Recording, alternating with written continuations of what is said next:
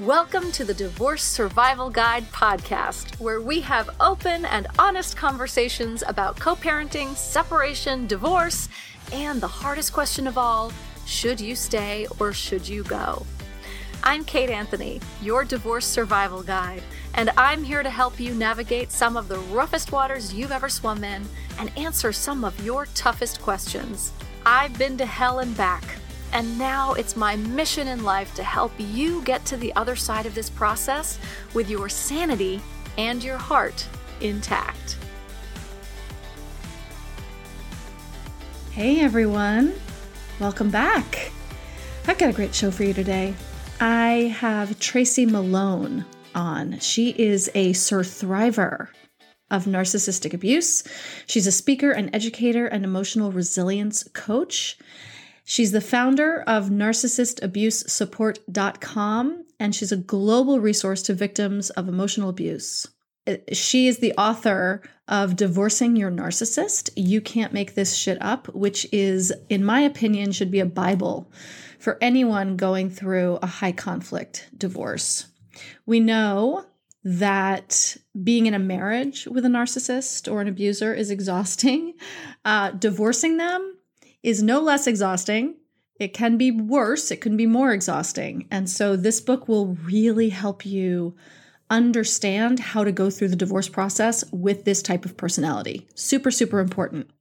Just a quick reminder that should I Stay or Should I Go is uh, my program, Should I Stay or Should I Go, um, is going to ha- be getting a full on revamp and it will have a new price in April. So if you want to get in on the lower price, then absolutely get it now. Everyone who has purchased Should I Stay or Should I Go in the past will have the option to upgrade um, for a very small fee in order to um, get the new content. You know, if money is a concern and you want to get it at the lower price, if you've been eyeing it for a while, get it now um, because it will be going up in April. And one more thing, if you love the Q&A format, which I think a lot of you did, make sure you go to kateanthony.com slash questions and submit some questions so I can do some more of those episodes. And without further ado, here is my conversation with Tracy Malone.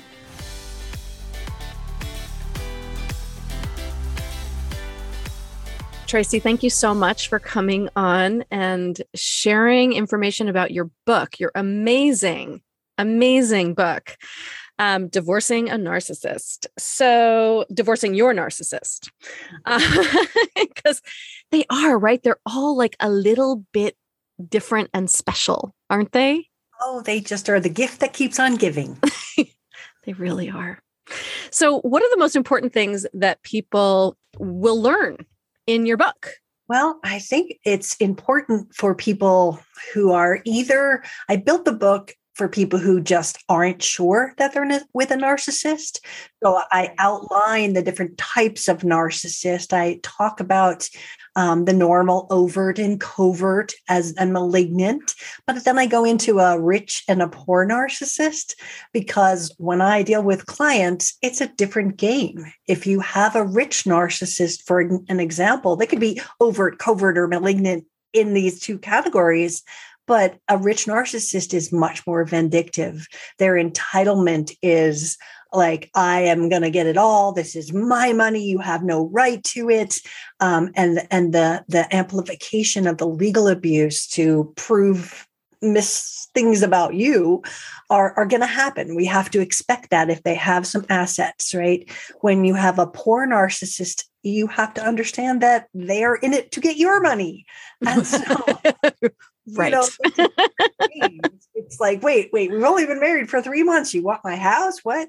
So you know that's so the basis. But then i went into the masks so people can understand it um, really because that's the confusing part. You know what masks are? Well why don't you explain what masks are to the audience so they know? Yeah Sure, sure. Yeah. So a, a, narcissistic mask is almost the persona. Consider it like a role in a play mm-hmm. that they they perform like like monkeys, if you would, to just sit there and convince the world that they're the greatest parent. They are, you know, the soccer coach. They are out there and everyone thinks they're great. They're the big executive. They're the best neighbor. uh, they're the spiritual person. They have this persona that actually changes based on who they're with. And so, unless we start to put the pieces together by understanding, no, everyone thinks my ex is wonderful. Well, that might be that particular mask. And then at home, the door closes and, and they're not Mr. or Mrs. Wonderful. Right, right. It's so important because that's so that's such a key part of the gaslighting mm. um, in this, right? Because when we see this other person and they, we know that they're capable of being so great and then they're and then they they change when the door closes or when you leave the party or you know whatever it is you really start to believe it must be you because nobody else is experiencing this and so it must be you Absolutely. And gaslighting is such a predictable, like, thing in every narcissistic divorce, you know, yeah. whether they've been saying it all along to keep the victim hooked. There's mm-hmm. no money. You'll get nothing. I'll take the kids away from you. If you dare do this to me, I'll ruin your life, right? And and those sort of things are threats, but they are gaslighting because it's not true. If you've been married for 25 years, if you've been married for however many years, you're going to get whatever piece is legally judged to be yours. Right. Yes. I said this to someone, a friend of mine this week, where she said, but he's being so nice and he's saying that he's being so loving and kind, saying that he's going to take care of me and that, you know, I'll be okay financially. But then on the other hand, he's trying to control the narrative and he's being mean and he's yelling, you know, get he's all of these other things. And I'm like, honey, he isn't being loving by telling you that he you're he's going to take care of you financially. he actually legally has to take care of you financially at this point. So that's not that's not being loving. That's just the facts. So if you take that off the table, he's just being controlling an asshole. Absolutely, absolutely. And, and again, that sort of I call it the Trojan horse in the book. Yes. Is, is that nice comes out and they promise to go to counseling. They promise to do everything you've always wanted them to do. But really what it is doing, it is it is just sort of another ploy for them to now go, okay, they're on to me. I'm going to hide the assets better. Now mm-hmm. that gets ramped up while you're sitting here going, oh, they're going to take care of me financially. I'll be okay. Mm-hmm. And you mm-hmm. put your trust back into them. Mm-hmm. And while you're sitting there trusting, they sit there and hide assets and like really blow away the case. And continue the abuse, right? Once they get you settled back in, then they they think they've won they've changed your mind and then after a certain period of time they just start back right oh, yeah. back into the abuse so your book i love i love it because you you lay out like all the things you can expect right which is honestly i think so important because for many people this is the first time that they've ever gone through something like this. And if you're not working directly with a coach like me or you or someone who's really explaining to you like what you can expect, having it in this book is so helpful and useful. So, can you talk a little bit about how you lay out the things to expect, and then and then how you also lay out um, how to you know combat them or things like that? And I just also want to say about this book is that it's a fantastic reference book in that you can just look up a, a thing and just read that part because I know that sometimes women who are going through this, the idea of like reading a whole book, right, can be emotionally exhausting. Mm-hmm. Like, of course, we want everyone to read your book cover to cover. And like, you can just pick it up and be like, okay, here, I'm here. right.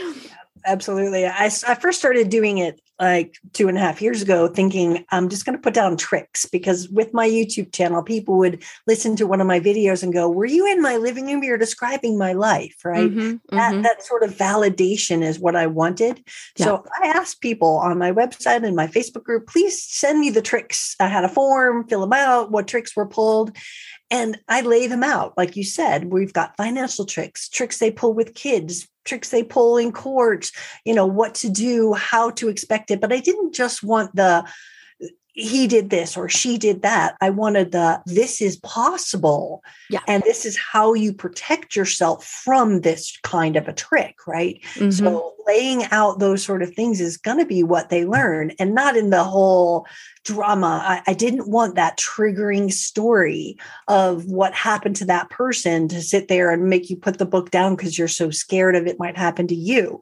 So I, I kind of went through a lot of that. I also had 26 um, experts give their top three tips. So we've got this tips and tricks kind of thing, but then we've got all these strategies, all mm-hmm. these mistakes that people make and mm. that they don't know that this is a mistake. Um, you know, can you give an example of some of one of those? Sure, sure. The yeah. biggest mistakes are are not having a team, like you said, having someone there that is guiding you so that you really don't feel all alone because your friends are not going to understand it. They're going right. to like it's just a normal divorce. So build a team and and make sure that everything is uncovered not settling like you said with that nice stage that they're in. That's a big mistake is not knowing the financial picture. When they pull this nice and they give you some kind of settlement and you go okay. No you settle nothing until you have a complete financial picture because chances are they're hiding things and they're only giving you a small piece of the pie even though it feels like oh that's nice. Thank you. I don't have to go to court. Yay. Mm-hmm. right? Um, not planning for the children as they grow. Mm. Like this is a huge thing I see in divorce decrees is the kid is 5. So you've got preschool and la la la la la little kid things, but that's not reflecting what a expenses for a teenager. It's not putting things into perspective of when do we want our five year old to have a phone and who's going right. to pay for it? And yeah. lots of details like that they don't plan for them. And so therefore it becomes sort of now another place where they can continue to abuse you. I have a section called the gray areas of a divorce decree because we know narcissists think in black and white thinking. It's called splitting. You're either good or you're evil. You, you, there's no 20 years in the middle where we were nice. You were you just go to the other evil side. And so um, when a divorce decree happens, you have to think for that gray area in between. Mm. The gray area is it says daddy paid for college. Yay, we win but it doesn't say how much. How much exactly? Say, yep. you know, does that include housing and does that include food and does that include blank and travel and all the other expenses, the books?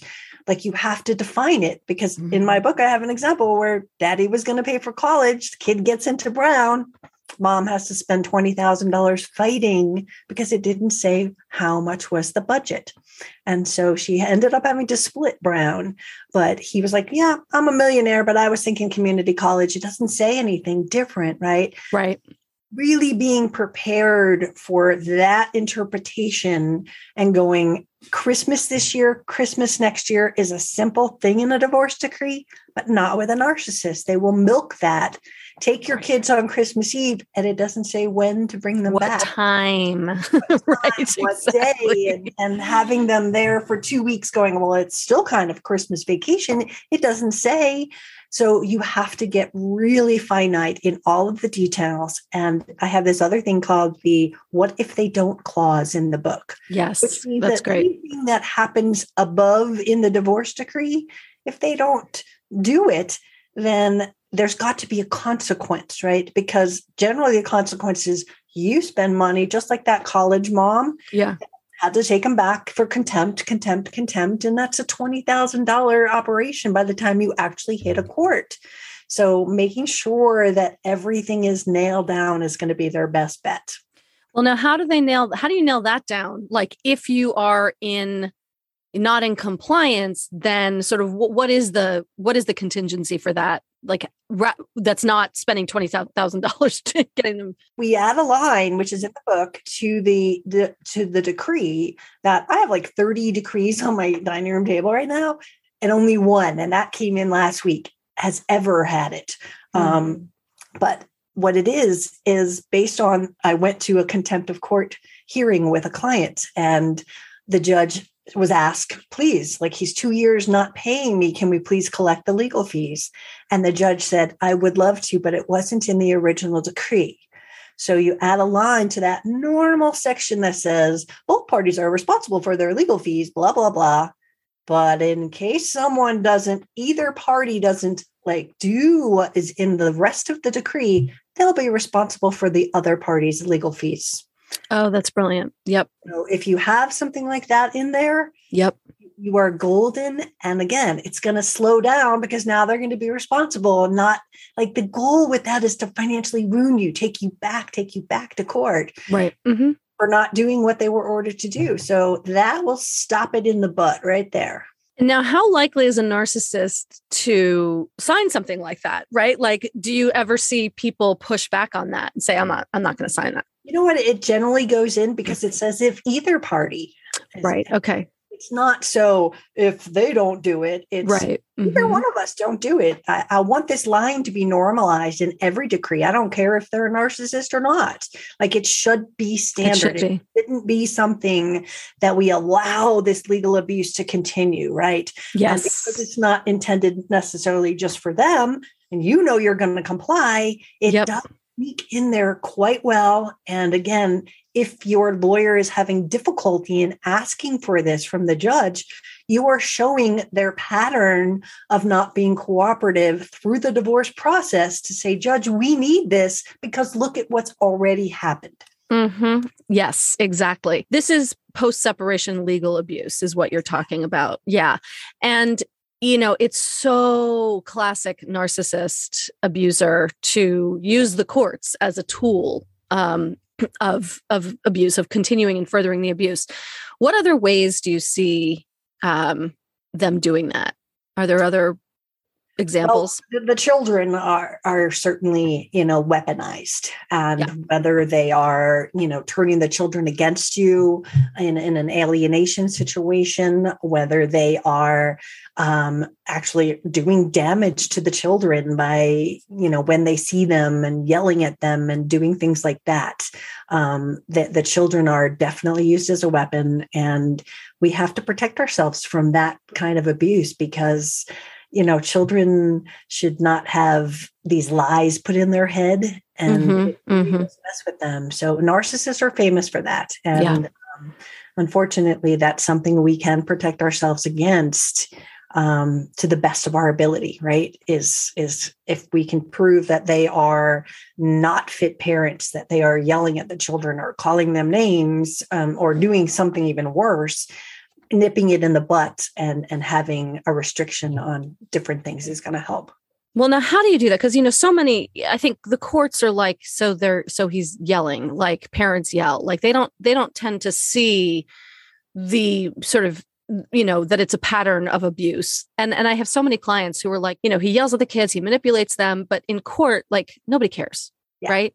Mm-hmm. So how do you suggest people like is that something you can put in a decree? Like how do you protect against that? Well i think an important part of that is getting the kids into therapy right? If you have a therapist that can then say that the children are being affected and here's how that builds a different thing than here's a text or a recording of them right? Yes yes. That actual proof that they are psychologically being manipulated in some way shape or form that now you have a- a legal representation person in the court that is going to stand up and say this is really happening. And it's also really important to make sure that the therapist you choose will testify in court because many will not. Many just don't want to because th- there's all sorts of you know stuff that they can get dragged into and it, it becomes a whole thing so a lot of them are like won't do it right? um, so make sure that when you hire a therapist and anyone who's going through a high conflict divorce should have the children should have a therapist from the from the jump absolutely. Absolutely. And unfortunately it's so hard right now for us to find you know I, um, all of my clients are trying to find therapists for their kids. I'm trying to find a therapist for my kid you know? and and it's it's so hard right now with the pandemic. The kids have been affected so much that most therapists are just you know beyond booked but it's an important thing. If we are in a state where we can record um, and you get some good like abuse good abuse that sounds terrible. Yeah but it's true. good conversations on uh, captive on, on on recordings Mhm. um, that's just more proof. It again will it move the needle? Depends on your judge. It it could be one day that judge cares and the next day he doesn't care. That's so right. like Yep. Hit or miss, but the more evidence you have, if you don't have the evidence, then you don't have the evidence, right? If you have 80 pieces of evidence and one matters, that's what we need, right? Mm-hmm. That's So right. Gather and gather. and it's important i think to highlight what tracy just said which is that if if your state allows it so remember there are certain states that are two party consent states which means that you need to both people need to consent to the recording. Um, and there are a lot of states that are just one party consent and so you don't have to have the other person's permission um, to be recording them. So make sure if you do that look up just google is you know whatever state a two party consent state and you should find what you're looking for. Right? Abs- I keep Yeah. a little sheet right here by my desk. California, Connecticut, Florida, Illinois, Maryland, Massachusetts, Montana, New Hampshire, Pennsylvania, and Washington. You cannot record. All the other ones, it's legal. I love that you have that on your desk Pulling out every day. It's like i know i always just tell everyone i just like google it if i'm on the phone with my clients but like i love that you printed it out it's perfect I printed it out and I actually I have this little recording pen that I like to show my clients because if you're recording and they're on to you and you've got your phone out, I mean you don't have to be like literally like aiming it at their face. It's it's audio. But once they're on to you, then this recording pen is awesome. And one of Mm, my clients got it and I'm like, everybody needs that. great Where, is it on amazon It is an Amazon pen thing. Yes. Um, it is the coolest little gadget. Looks looks like a pen and it acts like a pen. And then you unzip it and you stick the thing in there and you get it down 16 hours it records. wow okay great we will try and find that and link it in the show notes that's a great tool And now, a quick word from our sponsor today the Should I Stay or Should I Go program. That's right, it's my program. I'm sponsoring myself today. Look, if you're terrified, brokenhearted, and desperate for answers, if you've consulted oracles and spirit guides and journaled to death about whether or not to leave your marriage, if you've taken all of the classes, read all of the books, and listened to all of the podcasts, but you're still not sure what to do, then Should I Stay or Should I Go is for you. Should I Stay or Should I Go is a self paced online coaching program that will give you all of the tools you need to make the best decision about your marriage for yourself and your kids. There is no other coaching program out there designed to answer this specific question. Backed by an in depth study of marriage and human psychology. There is no other coaching program out there created by someone who has walked this path or has such an incredible amount of experience helping women successfully travel the road to freedom. Freedom from doubt and confusion, freedom from constant worry and the swirl of indecision, and freedom from a history of unhealthy and toxic relationships. If you're ready to break free and find the answers you've been looking for, along with confidence and clarity, then join me and hundreds of other women in the Should I Stay or Should I Go program. Truly, the time is now because you, my love, deserve to be happy. Just go to kateanthony.com slash should I stay and use the code DSGPOD for $50 off. That's DSG Pod, as in Divorce Survival Guide Podcast. So it's kateanthony.com slash should I stay and use the code DSG Pod and you'll get $50 off for being a loyal and faithful listener. Thank you so much. And now back to our episode. All right. So what are what are some of the biggest mistakes that you see that people make when they're divorcing a narcissist like this? I think I think we kind of went over some Did we of cover those. them? Basically setting Yeah. specific times for, you know, in your parenting plan, setting specific things. Don't think that your parenting plan is too many details. Yeah. Start with everything. It's going to get whittled down and then you go and you get what you get. But And you have in the book, you have like pages upon pages of suggestions for things that should be in your parenting plan, right? Like it's such a brilliant resource for this, for a Um, high conflict parenting plan. hmm I have been working. I have a hundred thousand words on on a parenting plan course, but I have to record twenty four videos, and I haven't had the energy to do it yet. But um, I think if we understand what our rights are, because narcissists lie. Again, right. you'll never have anything. You'll never get them. This sort of like gaslighting really does control the victim, especially yep. if they were a stay at home parent. They can easily be taught you have no rights, you'll get nothing.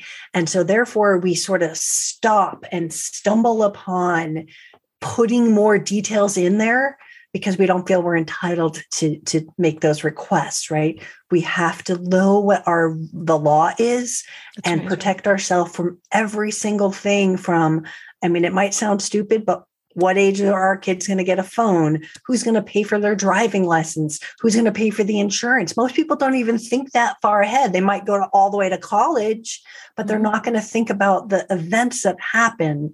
And you know often it's the non-narc parent that's making the schedule for the kids and deciding what camps to go to. That's right. Um, but That's you've right. got to plan all that out. And if you don't do it now, you will be back in court doing it later. You will. No, so all of this is so exhausting, Tracy, right? Like, I mean, being in a marriage with a narcissist is exhausting.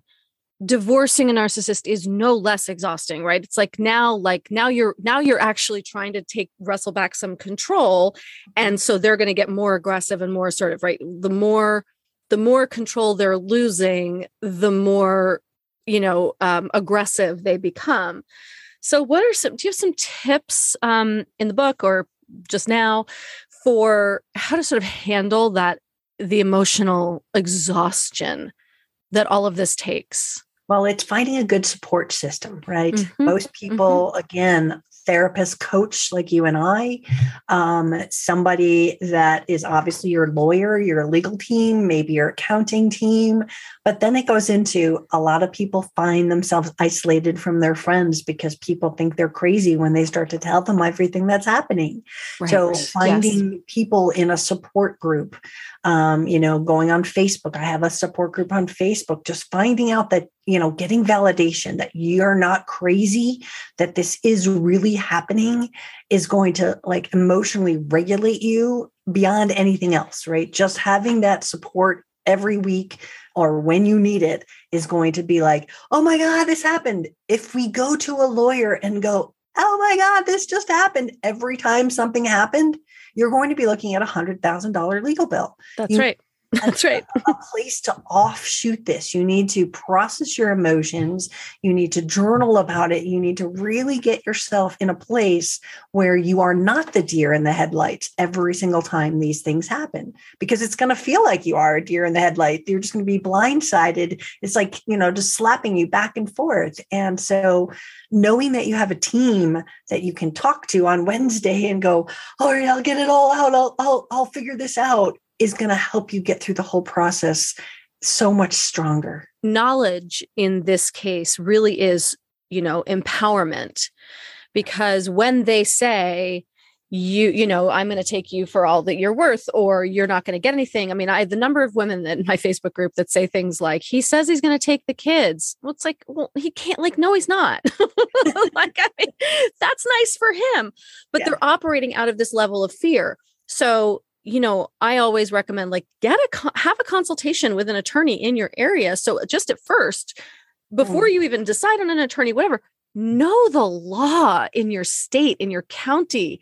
At least get the knowledge so that when he makes these threats, they don't derail you. Absolutely. I have a link on my website for parenting guidelines for every single state. Wow. A set for every single state. So it doesn't matter where you are. These are the rights. This is what you are. So, you know, before you even hire that lawyer, Google that. What are my parenting guidelines for Oklahoma? Whatever it is, pull that out and know your rights because they're going to be lying and stonewalling and gaslighting and smearing you. And you know the projection is what people get so upset about. I'm sure you know this as well. When they are being accused of something that they're not doing but the narcissist is right, right so right. knowing that um, with the parenting guidelines and again that projection is you're a bad parent i'm gonna i'm gonna call it so you know social services on you. Well what are your rights? Understand it and protect yourself. Yeah right. What is what is social services actually going to come out and right they don't just come out and investigate every call they get right? So, like, what does someone have to say in order for it to be taken seriously? Probably you're fine, but that projection is really important. You know, I, I people get so defensive about the things, you know, and then when I say to them, or when you say to them, so let's think, let's consider all of their accusations as confessions. Mm-hmm. Then they go, oh, holy shit.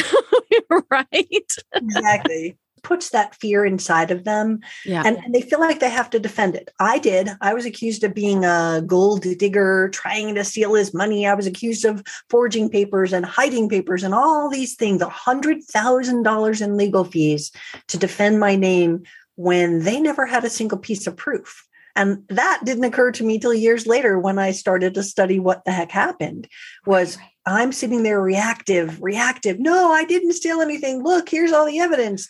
But the proof is on them. They yeah, had yeah. nothing. He had never even given papers in, right? So I reacted to that projection and I right. wanted to defend my honor. Mm-hmm. And that cost me a lot more money. Know what matters and what doesn't, where you need to defend yourself. You know, what is like, they're not going to care. A judge is just not going to care they have to know where and and that's going to help regulate them as well and it'll never be with him by the way right like defending yourself against the narcissist i say him but you know it's everybody but defending yourself against the narcissist is a is a losing battle mm-hmm. because all they're getting is your energy and that's all that's what they want mm-hmm. right yes. so this is where gray rocking comes in right it's just it just rolls right off you. Yeah, yeah. Right? And again, it's understanding, I think, your triggers too. Mm-hmm. By having mm-hmm. someone that knows how to help you through that trigger is going to be your salvation because they're going they know your triggers they know them better than you do so if they you're sensitive and you're a great parent and they attack your parenting skills that's a trigger and they're yeah. going to hit it and they're going to hit it and they're hitting it it doesn't matter to the judge, it's not true, but you have now just lost all of your emotional resilience because they're tapping into the most important thing that you will defend. Right. That's right. And it is that sort of classic abuse thing where, you know, that we saw play out with Gabby Petito, where she was the hysterical one. Yes. Right. And those of us who are trained in and well versed in domestic abuse emotional abuse, any of it will recognize the sign that like the hysterical one is probably the one who's being abused because their whole reality like they're just struggling and fighting for the reality when then you had whatever his god awful name was that horrible man Laundrie Brian Laundrie who was completely calm. We have the problem that judges not enough family court judges are trained in this. They're not they don't it's not required for them to have any domestic violence training so they don't recognize it mm-hmm. that's true so we have to do our best to like to as you said know our triggers and not defend against them and fight against them because then we look like the crazy person and then we're in court and that look that will reflect badly on us Mm-hmm. Absolutely. And again, judges are are not necessarily your friends. They do not understand this. And that's one of the biggest mistakes is people think, oh, when I get in court, justice will be served. This is mm-hmm. family court. This is let's separate that legal contract, split the assets, split the kids, have a nice day. They are not there to, to battle out the truth. They don't care. And so there'll be parts where you need to step up. There are parts where you need to defend but you know for the most part a narcissist is just going to go for blood and try to ruin you financially emotionally and potentially you know with the children as well. Yeah. Yep. So this is a great t- opportunity you know this is this is why especially in in divorcing a, uh, a narcissist a team is so important Mm-hmm. It's so, so important. So you talk about in your book how to like set up a team and how to hire attorneys. And you even have a you have lists upon lists of questions to ask an attorney. Mm. Um, and they're kind of broken down by like what is it by like level of intensity of Well, your well, I situation, mean, right? It's, like children. If you have questions about my children, you know, what do we do Mhm. about this or assets or broken down for how does the lawyer work? I don't know about your clients, but Yeah. mine tend to be two, three, four lawyers down by the time this thing is over because the lawyer's response time is like nothing.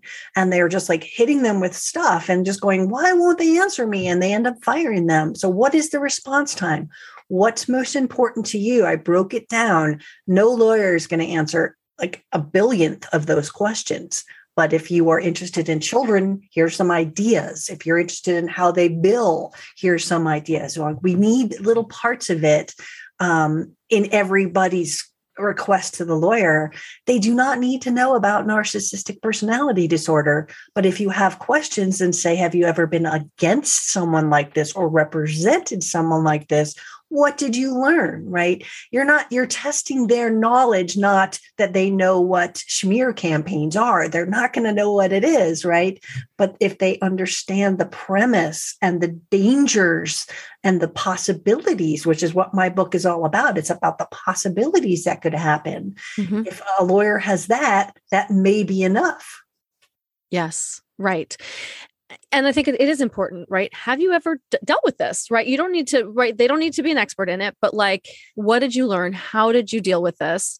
Um, because you do want someone who gets this. Mhm. You really do because it's a special thing. I have a client whose attorneys she's she's dealing with one of the worst uh, cases I've ever ever seen. It's really bad. Um, and she her attorneys went and took a course in understanding um, narcissistic abuse so that they could better understand what she's going through so that they could educate the judges. Now she works for with a very small it's it's a very small firm. And at first i was very i was this is actually an interesting point right? Because at first i was like it's a small firm he's got like a big firm you maybe you may want to go like head to head and get a really like aggressive attorney that can go after his and of course, at this point, he's on his like fifth or sixth lawyer, right? Because this is what happens. They they their attorneys try to tell them what's the what the law is, and either they will fight their attorney so much that the attorneys fire them, or they'll just fire the attorneys because they're not getting what they want, right? So we're five or six in.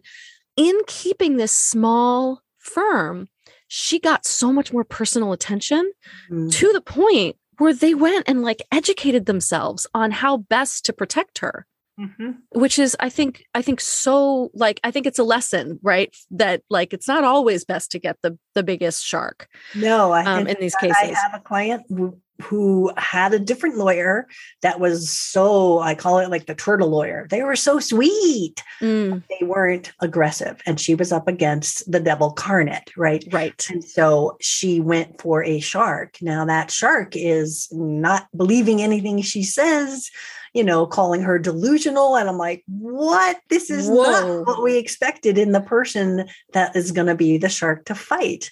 So again, understanding what to ask, you know, because two sharks against each other end up, eh, you know, accelerating the bill. Let's fight over this. Let's fight over that. You Mhm, want someone that knows when to fight and when not to fight. right It's important. yep absolutely ugh I love that your client got the the um you know the lawyer to to to educate themselves. A lot of people will Yeah. send a book to the Yeah. lawyer and go, listen, I'm not paying you, but here's a $20 book.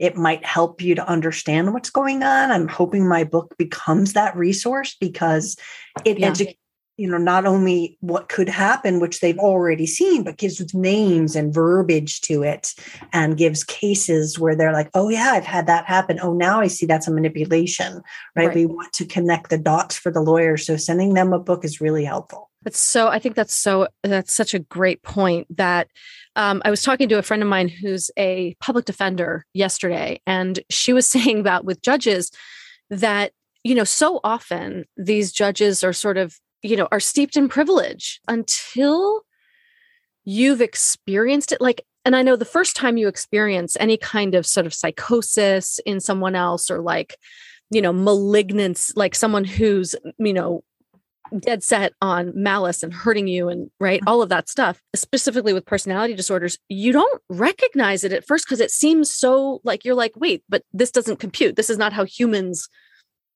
operate right? And then you realize oh oh this is how these oh this is how this set of humans operate. And then you learn all about it and you're like oh wow and you can recognize it. But until it's happened to you i think and until you've really seen it if mm-hmm. you if these judges are sort of in this seat these seats of privilege they've you know gone to you know prestigious law schools they've gone you know they've done their whole legal career they've been appointed as judges all of that like there's there tends to be a lot of privilege and because family law isn't a specialty because there's just a rotation they have no idea. And attorneys same thing right? I mean it's attorneys to judges right? Mhm. they just don't know. And so yeah ugh it's tragic. And and thankfully there are warriors out there that are trying to educate the legal system like Yep. bill eddy for the high conflict institute. He teaches conferences of lawyers and judges that's what we need but it's not Exactly. enough, it's not fast enough right?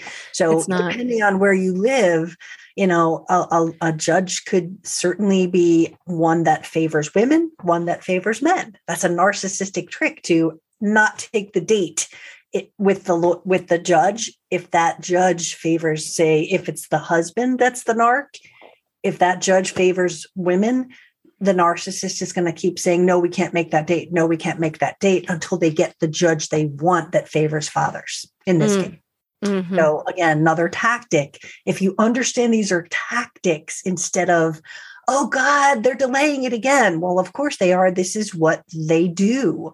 This is why they're doing it. And when you have that knowledge, which someone, an expert can tell you, this is why they're doing it. And this is what we do about when they do it, right? Having those kind of things and education is going to help people, you know, in this battle because it is a battle.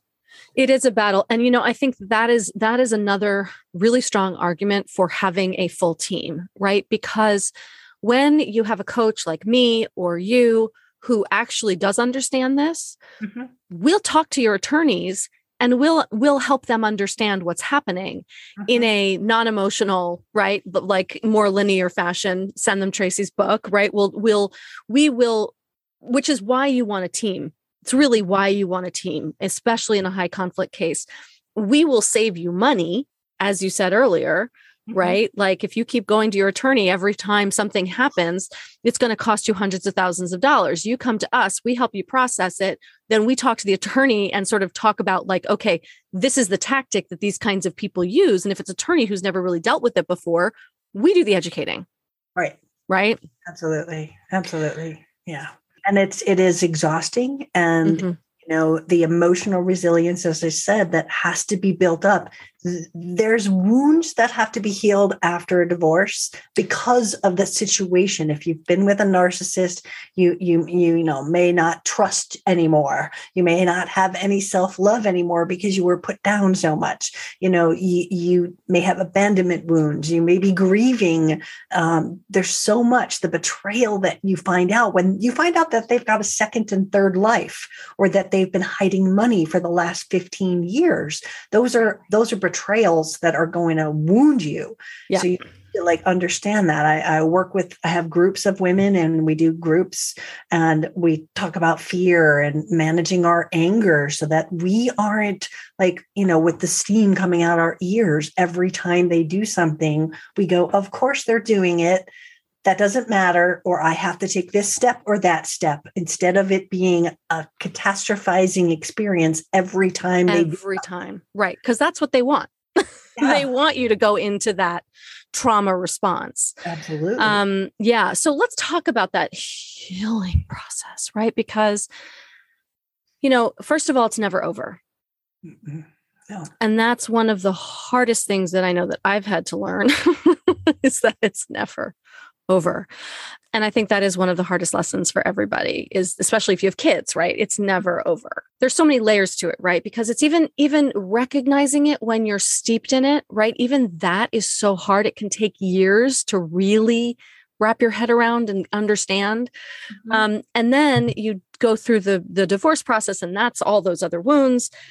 And then you're on the other side, and then you've got to deal with that trauma and that and do the healing work. What do you what what do you suggest or recommend around that? well again um, getting into therapy and and getting someone who understands the wounds that are caused right as you talk to someone like you or me we're going okay this has created this wound right mm-hmm. um, you have to look at what made you vulnerable in the first place do you trust too easily do you have no boundaries you know most people didn't have boundaries with a narcissist and so therefore now if we have another person come into our life we have to have better improved skills because we're out of practice, right? That's we right. tried, it just didn't work. So we gave up and surrendered to them. So um, knowing what your wounds are. And I think the hardest thing for people to do is to learn to let go of the things you cannot change. Mm-hmm. This is mm-hmm. radical acceptance, right? This is, I cannot change that they will always do this until my kids are 18. I cannot change that. And yet, that radical acceptance of that is sort of like we want to fix it, but we can't. So, letting go that they will continue to be a pain in the butt until they're not in our life any longer is, is part of it. It's not condoning it, it's not saying it's okay. It's not holding on to the injustice of it all mm-hmm, because that mm-hmm. injustice eats at your soul. That's that right. injustice, that anger, that hurt, that like, how could they?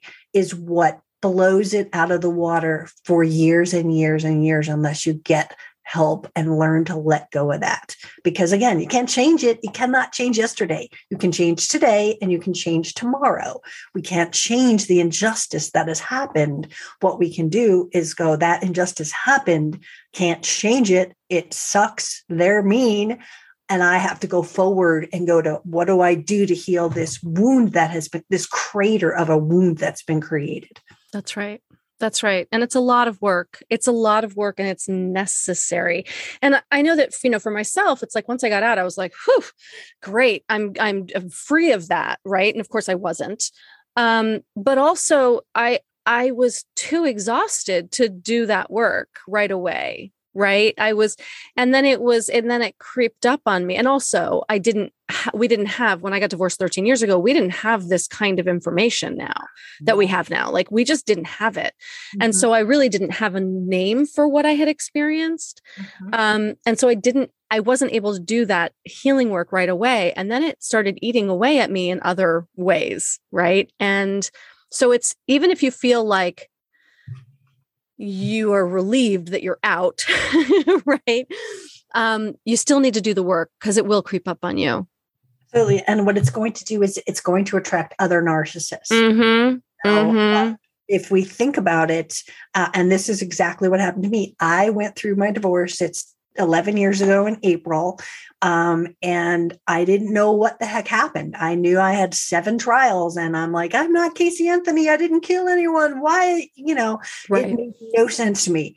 I was seeing a therapist for all those years before it, during it, and then afterwards. And when I finally learned about narcissistic abuse, three years after my divorce, I said to my therapist, So, I just think I think it's this narcissist thing. What do you know about them? And he said they like to look in the mirror. That's what he said. And this is the man who's been treating me. Right. Right.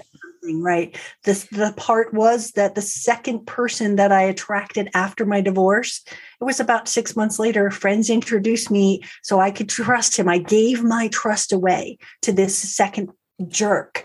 And he ended up having me arrested and put in jail your face is just opened up for anyone who's not watching. Her face just opened up. What? That's how I learned when I got out of jail for 24 hours. Friend said he's gaslighting you. Look that up. And that explained my divorce. That explained my parents. That explained my siblings. That explained why I didn't see this because it was normalized to me. Right. So we don't want to be caught by someone else because they're going to see exactly what you have tolerated or gone through. It's not like you tolerated it and said, sure, go ahead, abuse me. But these are the things. And if you are not healed, you are going to get sucked up by someone that is even worse. And they're going to like have this false front I would never do that to me. I would never cheat. My wife cheated on me too. I would never do that. But meanwhile, under the table, as you tell them that your husband cheated 10 times, but you stayed because you believe in the vows of marriage, then they are sitting there under the table going, ha ha ha, I can cheat and, sh- you know, she'll let me get away with it. You are giving them the script for what you've tolerated. We can't have that. Amen. Amen, sister. Amen, sister. yeah, I mean, I the same thing with me, and I think that this is a really important thing to to point out as well. That when you hire your professionals, especially your therapists, not all therapists are created equally. You want to have a therapist who has a specialization, who understands domestic violence, who understands um, recovery from narcissistic abuse. Um, and you want to ask them when you you know sit down with them for a first session or for an interview you want to ask them these questions because we tend to think that like oh they're a therapist so therefore they you know understand all of these things and they know these things um, and they specialize in these areas. And not all therapists can specialize in all areas first of all um, and they should have advanced training in some of these areas. Um, Mm-hmm. so make sure you ask about that because you know like tracy like me we great you know i had a great therapist for a number of years but nobody named what was happening Nobody. Yeah. And that's that's that's the part that hurts victims. that's right because now they're just thinking, oh, it's me. Maybe I should have done this. I should have, could have, would have. Um, and, and that doesn't serve you at all because it's putting blame on the victim because the victim doesn't even know that they are a victim. That's right. And this is why you don't go to therapy with an abuser, right? Because you're oh, taught that this is, we just have to learn to communicate better and you're given better communication skills. And communication is not, abuse is not a communication problem. abuse is not a relationship problem. So do mm-hmm. not go into a therapeutic setting with an abuser because they will use it to destroy you. Absolutely. And if the therapist does call them out, that'll be the last time you'll ever see that therapist. Ever. That's right. That's right. Oh my gosh, Tracy, thank you so much for coming on. Tell us where everyone can find you. I know that you're on all the channels. You're um so um tell us where tell tell the people where to go to find the best of you. Sure. So if you go to my website, narcissistabusesupport.com, um, you can find links to my YouTube channel, my podcast. Um, again, my my website is a plethora of resources like that. Can I record? Um, where's that parenting plan? How do I get financial aid? I have financial aid agencies, domestic violence agencies for every single state, so that they don't have to sit there in panic, going, "How do I get help?" It's all listed there. So Right. You'll find all of my social media at the top, but again, the website is got it's got free ebooks. It's got all kinds of good stuff for people.